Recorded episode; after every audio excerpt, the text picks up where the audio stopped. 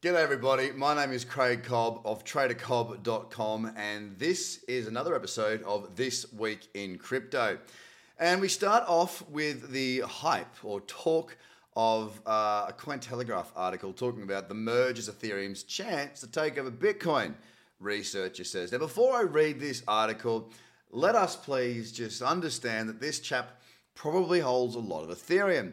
And whilst he may be right, we've heard of the flippening many times in the past, and it is yet to get anywhere close to actually happening. Could this be the time Ethereum does flip Bitcoin? I'll go into the article now. Ethereum researcher Vivek Raman is convinced that Ethereum's upcoming transition to a proof of stake system will enable it to take over Bitcoin's position as the most prominent cryptocurrency. It quotes Ethereum does have, just from an economic perspective, and because of the effect of the supply shock, a chance to flip Bitcoin, said Raman in an exclusive interview with Cointelegraph. First of all, that's a very different take from uh, being convinced the Ethereum upcoming transition will flip over Bitcoin. He says that it has a chance. So, two paragraphs telling two different stories. on from there, he goes on to say after the merge, Ethereum will have lower inflation than Bitcoin especially with fee burns. Ethereum will be deflationary, while Bitcoin will always be inflationary. Although with every halving, the inflation rate goes down, pointed out Raman. Correctly, I will also add. The merge won't reduce Ethereum's high transaction fees, which is still the main issue preventing Ethereum from scaling. That is not an issue, according to Raman, as Ethereum will rely on layer 2 scaling solutions to support most users' activity. And he re- I read the quote Users need to learn that all of their activities should be on layer 2, and then layer 2s ultimately will use Ethereum as a base layer 1 for settlement and security and decentralization. And here's the issue. Here's the issue I see with this. We know that when the market pumps, Ethereum's transaction fees are, well, crazy. They're very high, very costly, very, very expensive. They're not fixing that. Instead, he's come out and said something that is very, very complicated, even for somebody who is in crypto like myself. You've got to think about how we're going to scale Ethereum. How, how is Ethereum going to get more growth? Now, the internet, we don't need to know how the internet works, right? We are all here on the internet, but we don't know the intrinsic, sorry, intrinsic characteristics that make it all work. For Ethereum to really have any chance of flipping Bitcoin, we need to have this whole systemized process much more simple and easy to understand. Now, perhaps that is what is going to occur. And what Mr. Raman has pointed out here is that um, you know he's pointed out the specifics of it, but we might have a seamless integration. He's not mentioned that though. Without that seamless integration of people being able to use the Ethereum network uh, easily, it's going to always be troublesome for our market to gain that massive widespread use. Think about how complicated it is right now for somebody to go and buy uh, Ethereum, send that Ethereum off onto their cold storage, all of these things. You got to remember, most people are lazy. Most people want what we have when we have something that you know we've worked for but they're not willing to put the work in we see that in everything from investing business trading anything if you want something often people will shoot you down before they put the work in to get it, or they'll just throw it in the too hard box and maintain their simple life, which is fine. But what I'm saying the issue is, is the scaling of Ethereum, is it going to meet the demands of a simple person to be able to use it? With the fees not being reduced, if they can't make that a simple process, I can't see Ethereum flipping Bitcoin. But time will tell. Next article we have up here is, well, basically, it's a big one. UK banking giant Barclays invests in $2 billion crypto firm Copper. So they, they didn't invest 2 billion. I want to state that because the title when I first read it, the headline here, it misled me a little bit. I, I did feel as though it was saying that Barclays were putting 2 billion in. But no, they're investing in a firm called Copper with a $2 billion valuation. The UK lender is one of a crop of new investors entering a capital round for copper, a company that includes former UK Chancellor Lord Hammond among its advisors, according to a report by Sky News published on July 24th. Now, this is talking about uh, a digital asset company, and I'll talk to you more about that in just a moment.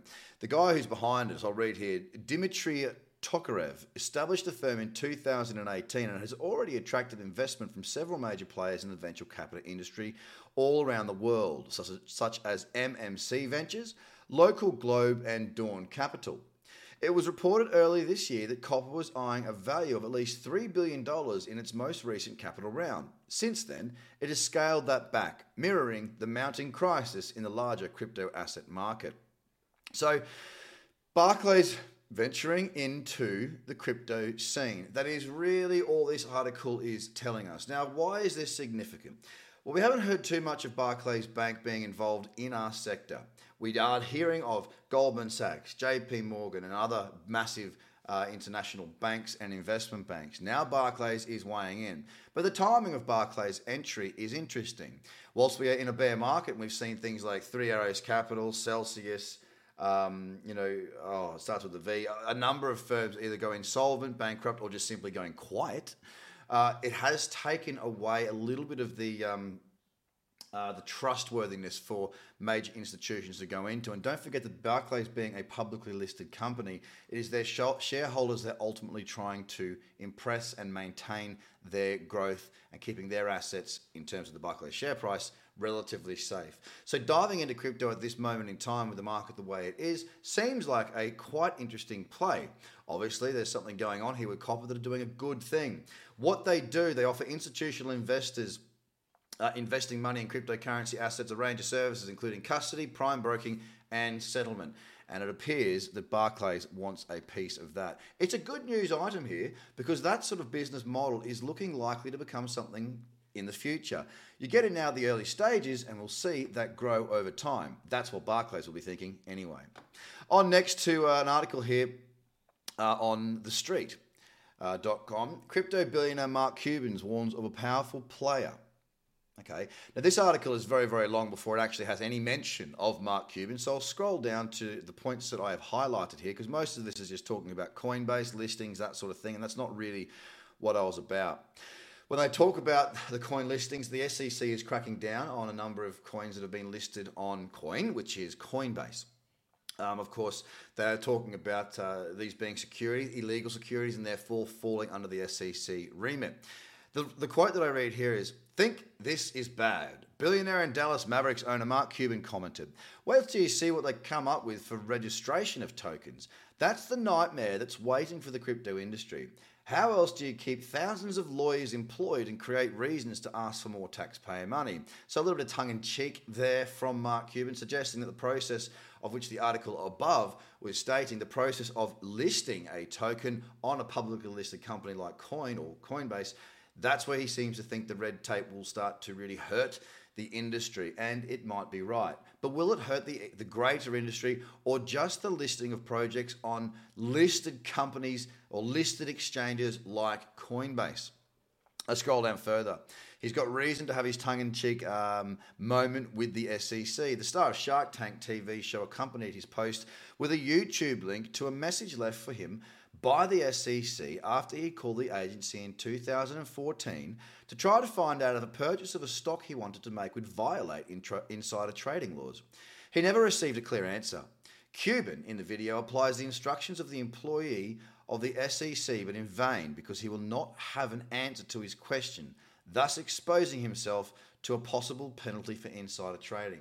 And this is the way that many of these uh, governing bodies work. I remember doing my um, oh, I can't remember what it was called. The, it was a it was a a course I was doing to get FSA or Financial Services Authority recognised when I was in the UK.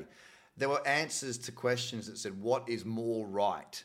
Now, when you are teaching people about how to be, you know, work within the industry, um, uh, and you're saying what is more right, it really leaves a lot of room to be misunderstood or to be told in this case, no, you're wrong. And that's the problem I see with a lot of these uh, financial bodies and, and regulators is that they don't have black and white. There's a lot of grey area, and it seems to be that sometimes if they want to turn the gun at you, they've got reason to do so because there was no clear understanding or instruction from the start, and that's an area that needs to be cleared up.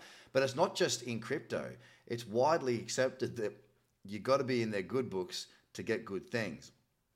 The successful entrepreneur who has invested in many uh, well, this is a bit of a typo. The successful entrepreneur who has invested in many several crypto projects wants to prove that the SEC keeps its rules vague on purpose.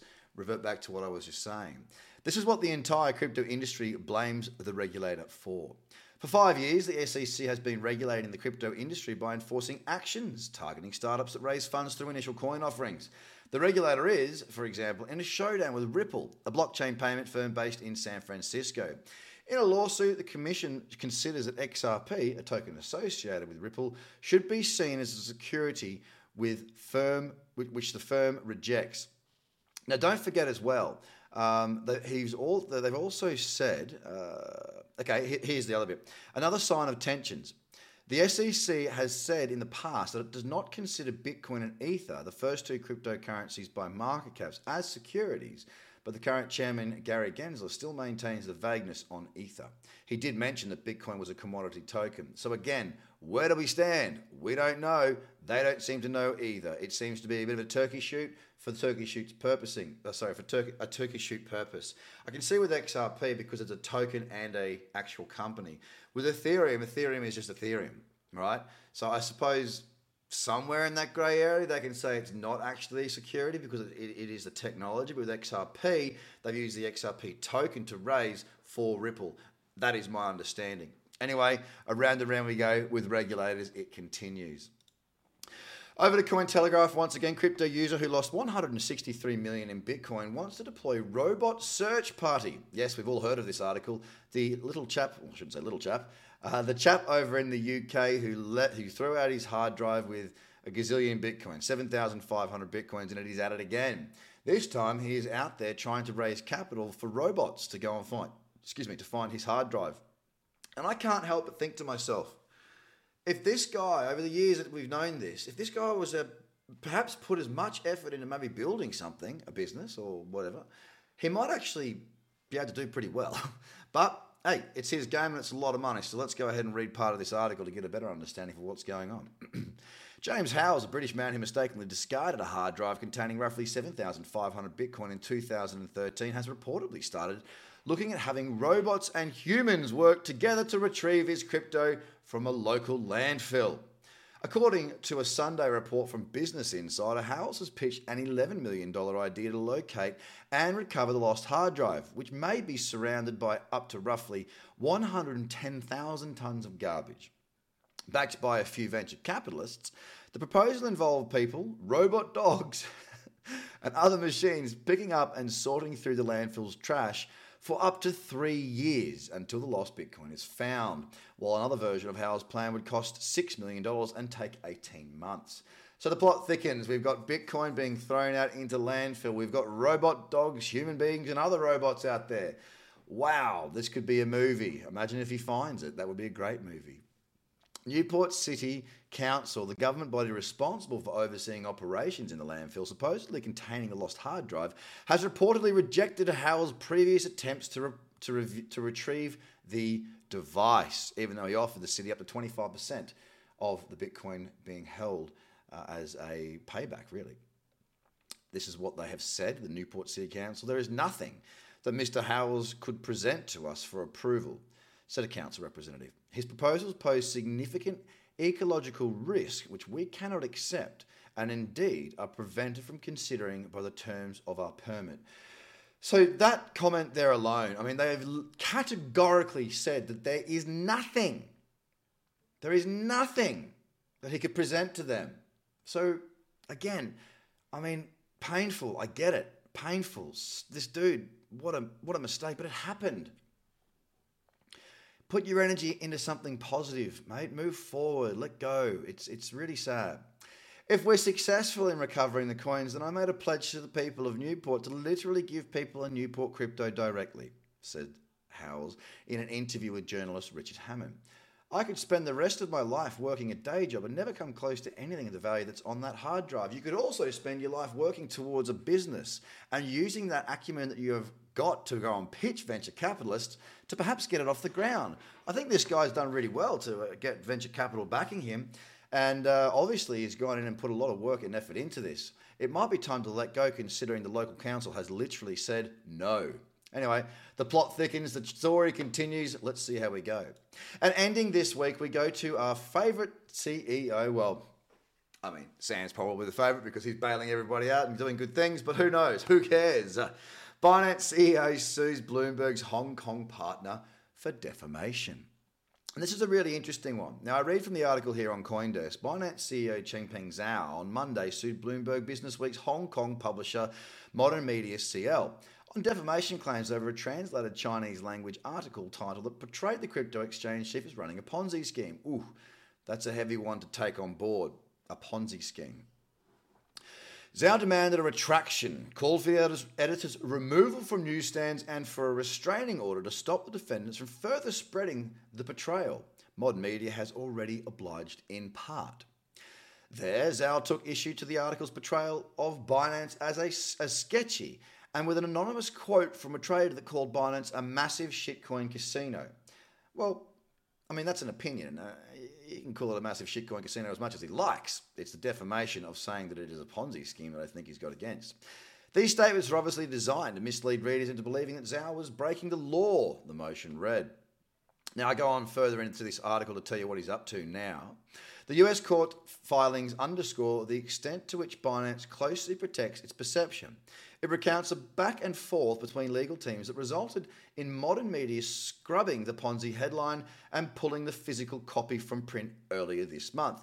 That means they've basically gone, okay, yep, we're cool. We, we whoops, we'll we'll retract that. We won't print that. However, but various online websites were still selling the print edition.